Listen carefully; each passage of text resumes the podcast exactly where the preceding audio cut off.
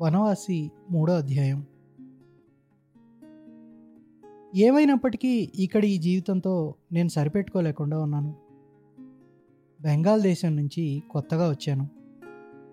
చాలా కాలం కలకత్తాలో గడిపినవాణ్ణి.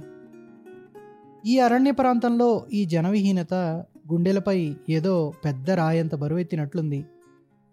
ఒక్కో రోజు సాయంకాలం షికారుకు బయలుదేరి చాలా దూరం వరకు వెళ్ళేవాడిని కచేరీ దగ్గర మనుషుల మాటలు ఇంకా వినవస్తూ ఉండేవి. ఇంకా రెండు మూడు గజాల దూరం ముందుకెడితే అడవి తోపులకు రెల్లుదొబ్బులకు కచేరీ ఇళ్ళు చాటుపడిపోతాయి అప్పుడు ఇంకా ఈ సమస్త పృథ్వీలోనూ ఏకాకినైపోయాననిపిస్తుంది. ఆ పైన ఎంత దూరం వెళ్ళినా వెడల్పైన మైదానానికి రెండు పక్కల అరణ్య శ్రేణి సాగిపోతూనే ఉంటుంది. ఎక్కడ చూచినా అడవులు తోపులే. అంతటా గజారి చెట్లు తుమ్మ చెట్లు ముళ్ళ వెదురు పొదలు వేక పొదలే. చెట్లు దుబ్బుల తలలపైన నీరెండ వ్యాపిస్తుంది. సంధ్యమారుతంలో వనపుష్పాలు తృణగుల్మాదుల పరిమళం వ్యాపిస్తుంది. తోపు తోపులోనూ పక్షుల కాకలి ధ్వనులు వినవస్తూ ఉంటాయి. వాటిలో రామచిలుకలుంటాయి. సుదూర విస్తృత తృణావృత ప్రాంతాలు శ్యామల వన ప్రాంతాల మనోహర సమ్మేళనం. ఇవి చూస్తూ ఉన్నప్పుడు మధ్య మధ్య మనసుకు దోచేది ఇక్కడ చూస్తున్న ప్రకృతి ఈ స్వరూపం మరెక్కడా చూడలేదని. చూపు ఎంత దూరం ప్రసరిస్తుందో అదంతా నాదే. ఇక్కడ నేనొక్కడనే మానవ మాతృణ్ణి ఇక్కడ జనవిహీనతను భంగపరచడానికి ఎవ్వరూ రారు. విశాల నభోమండలం క్రింద ఈ నిస్తబ్ద సంధ్యా సమయంలో దూరాన దిగంతరేఖ వరకు మనస్సును ఊహాకల్పనను వ్యాపింపజేయగలను అని తోచేది. కచేరీకి సుమారు క్రోస్ దూరంలో పల్ల ప్రాంతం ఒకటి ఉంది అక్కడ ఒక చిన్న సెలయేరు జరజర ప్రవహిస్తూ ఉంటుంది. అందులో తెల్ల కలువలు ఉన్నాయి కలకత్తా తోటల్లో వీటిని స్పైడర్ లిల్లీ అంటారు. అయితే అడవి లిల్లీ పువ్వులు ఎన్నడూ చూడలేదు. బొమ్మరాళ్ళ గుట్టల మీదుగా ప్రవహించే ఇటువంటి గుప్త జరిలో నీటి అంచుల్లో పరిపూర్ణంగా వికసించిన లిల్లీ పువ్వుల తోట ఇంత అందంగా ఉండగలదని కానీ మందమారుతంలో దీని పరిమళం ఇంత మృదుమధురంగా ఉంటుందని కానీ తెలీదు. అక్కడికి వెళ్ళి మౌనంగా కూర్చుని ఆ నిర్జన ప్రాంతంలో ఆ ఆకాశం ఆ సంధ్యలు ఆ లిల్లీ తోటల అందాన్ని చూస్తూ ఎన్నిసార్లు ఎంతెంతసేపు గడిపానో లెక్కలేదు. అప్పుడప్పుడు గుర్రం మీద తిరిగేవాడిని. మొదట మొదట గుర్రపు స్వారీ అంత బాగా తెలిసేది కాదు. క్రమంగా నేర్చుకున్నాను. నేర్చుకున్న తర్వాత జీవితంలో దీన్ని మించిన ఆనందం మరొకటి లేదనిపించింది. ఇటువంటి ఆకాశం క్రింద దిగంత పరివ్యాప్తమైన నిర్జనారణ్యంలో స్వేచ్ఛగా గుర్రాన్ని కళ్ళెం విడిచి ఎవరు సంచరించలేదో వారికి అది ఎటువంటి ఆనందమో తెలియజెప్పడం సాధ్యం కాదు. కచేరీకి పది పదిహేను మైళ్ళ దూరం వరకు సర్వే పని జరుగుతోంది. ఈ రోజుల్లో ఉదయమే ఒక కప్పు టీ త్రాగి గుర్రానికి జీను వేసి ఎక్కేవాడిని ఒక్కొక్క రోజు సాయంకాలానికి తిరిగి వచ్చేవాడిని ఒక్కొక్కప్పుడు తిరిగి వచ్చే దారిలో అడవిలోనే నక్షత్రాలు కనపడేవి. బృహస్పతి గ్రహం కణకణలాడుతూ కనబడేది వెన్నెల రాత్రిలో వనపుష్ప పరిమళం వెన్నెలతో కలిసి వ్యాపించేది. నక్కలు రాత్రిజాము ప్రకటించేవి. అడవిలో ఇలకోళ్ళు ఏక కంఠంతో ఈబెట్టేవి ఏ పని కోసం నేను ఇక్కడికి వచ్చానో ఆ పని నెరవేర్చడానికి ఎంతో ప్రయత్నం చేస్తున్నాను. ఇన్ని వేల ఎకరాల నేల. అంతా ఒక్కసారి బందోబస్తు చేయడం సామాన్యమైన విషయం కాదు. ఇక్కడికి వచ్చిన తర్వాత మరొక విషయం తెలిసింది. ఈ ప్రాంతం అంతా ముప్పై ఏళ్ళ క్రిందట ఒకసారి నదిలో మునిగిపోయింది.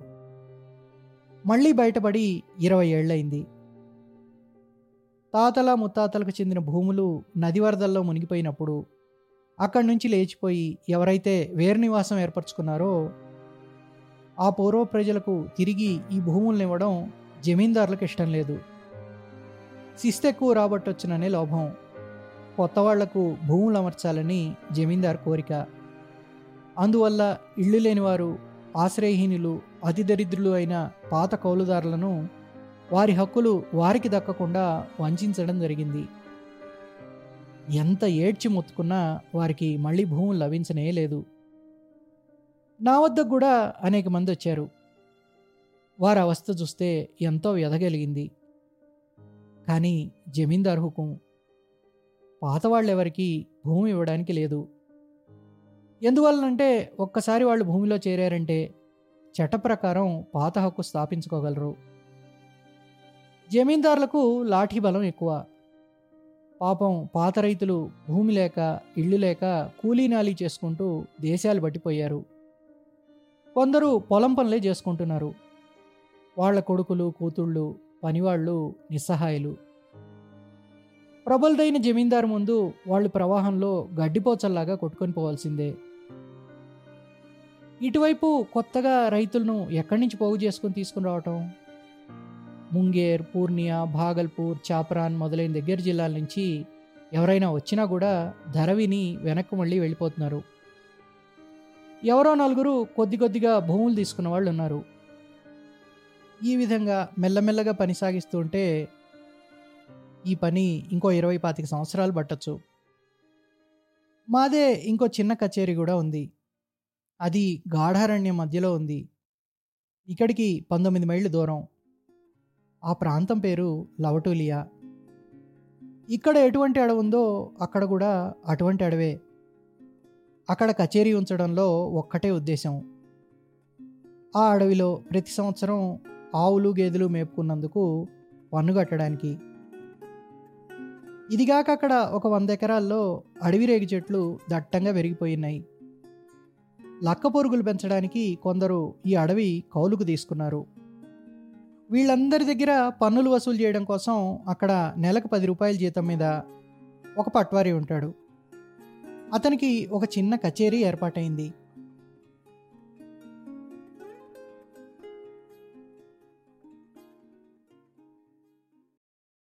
ఈ ఎపిసోడ్లో చివరిగా ప్రముఖ పర్యావరణవేత్త డాక్టర్ శివరామకృష్ణ గారు గిరిజనుల భూముల సమస్యలపై ఒక హిస్టారికల్ పర్స్పెక్టివ్ మనకిస్తారు.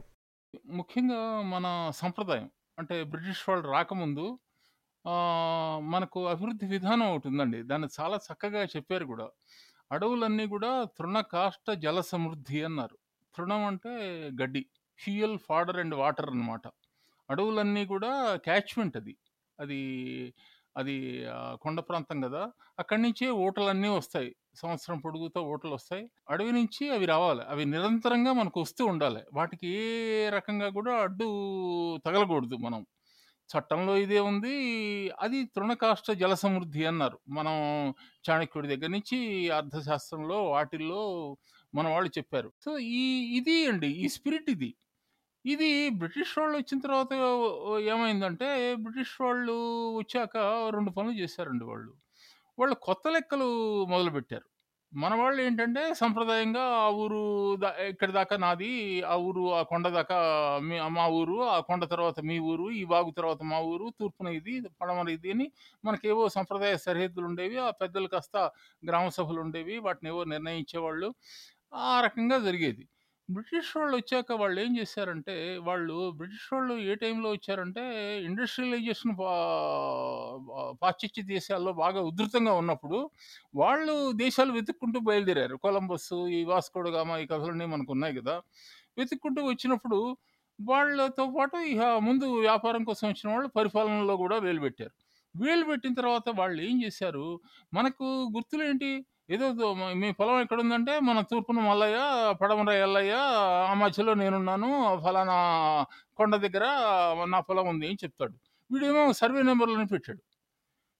ఆ తర్వాత ఫారెస్ట్ కూడా బౌండరీస్ గీశాడు. రిజర్వ్ బౌండరీ అన్నాడు. ఇదంతా ఫారెస్ట్ అన్నాడు. రిజర్వ్ నోటిఫికేషన్ అన్నాడు. దాన్ని కొలవడానికి కంపాస్ అన్నాడు.